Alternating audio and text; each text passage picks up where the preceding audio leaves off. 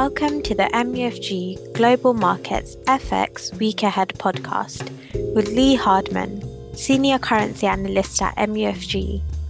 It's Friday, 6 October 2023, and joining Lee to pose some questions on the financial market themes for the week ahead is Simon Mayes, Director of MUFG's Global Customer Marketing.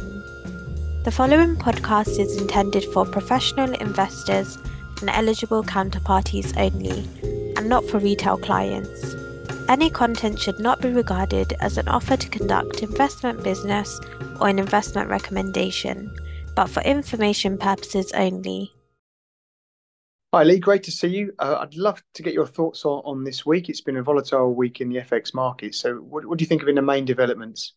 Yeah, hi Simon. Yeah, like you say, it's been a very volatile week for the FX market, and I think a lot of that volatility is spilling over from what's happening in the US bond market, where we've seen fresh cyclical highs for the 10-year Treasury yield this week, even just today, a new high of 4.89%, and we've seen an incredible kind of adjustment higher in yields over the past month of over 80 basis points over a fairly short period of time. So yeah, I think to us, this is still the market moving to price in higher rates for longer outlook for Fed policy going forward. That's obviously on the back of the more hawkish rhetoric from the Fed's last policy meeting. And obviously since then as well, we've seen a continued flow of stronger activity data coming in from the US economy, which is still showing that the economy over there is proving more resilient to higher rates. And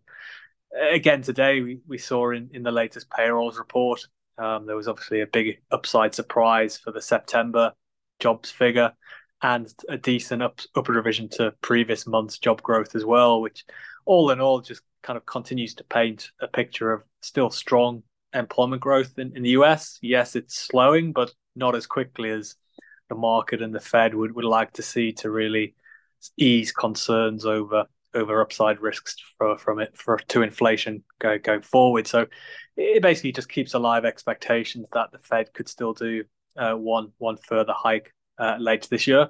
Like, the one reason why we think the Fed's more likely to keep rates on hold is that obviously market yields are doing a lot of the work for the Fed now. This sharp move higher we've seen in yields is resulting in financial conditions in the US tightening quite significantly, and we think that on its own will be sufficient to give the Fed more confidence that they've done enough in terms of hiking rates. And I feel like we need to mention dollar yen as well. We finally got that move above 150.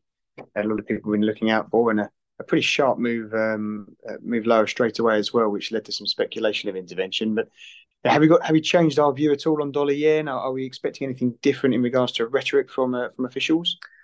Yeah, like you say, Simon, obviously with the dollar continuing to push higher more broadly on the back of the move higher in US yields, we would think obviously dollar yen normally would be higher by now if it had kind of tracked the move higher we've seen in yields recently. Like, we think it probably would be trading closer to, say, 155 rather than 150 now.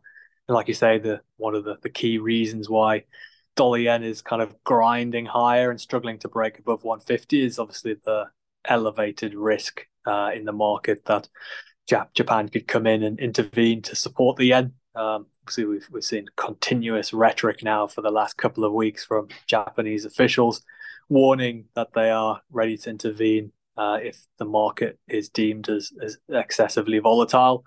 And even today, we did see Finance Minister Suzuki overnight stepping up that intervention risk further by even saying that if dollar yen continues to grind higher in a kind of one-way price action kind of style, then that in itself, he said, could be just seen as excessive, even though we could argue that wouldn't be the case. But if that's the kind of lower hurdle that they're now setting, it does suggest that the risk of them coming in to support the yen is very elevated. And while that remains the case, I think there are better ways to look to benefit from a stronger dollar against other currencies going forward. Thank you. Yeah, so it's been a very volatile and busy week, but what should we be looking out for next week? Yeah, well, I think next week is obviously the start of the week is going to be the fallout still from today's stronger payrolls data.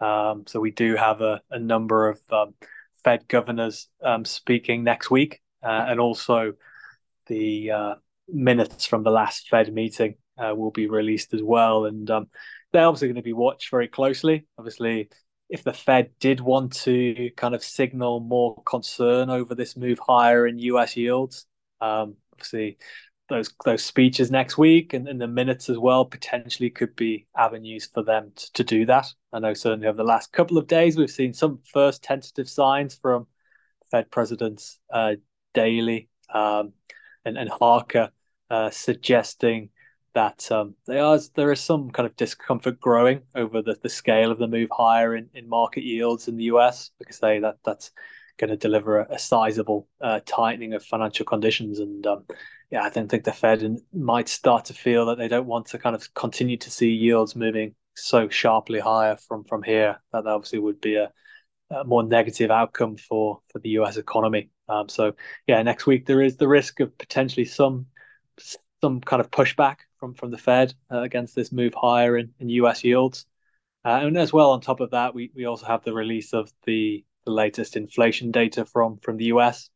As we've seen over the last 2 to 3 months, there has been a kind of clear slowdown in terms of underlying measures of core inflation. And at the moment, the Fed is obviously welcoming that. But as we've seen, they're not convinced that can be sustained going forward. Like say, the resilience of the US economy and their view that they're becoming more optimistic in a softer landing for the US economy is making them more nervous that, yes, inflation can continue to slow, but maybe not as quickly towards their 2% target as they'd like. And that's why they're still keeping alive or trying to encourage the market to price in a higher rate profile going forward. So that CPI report will be important. If we continue to see weaker than expected core inflation prints, which we think is certainly possible over the next kind of 3 to 6 months, then eventually we do think the Fed will start to change its tune and start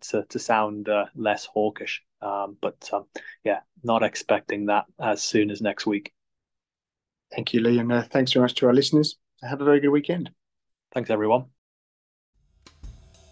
Thank you for listening to this MUFG Global Markets podcast.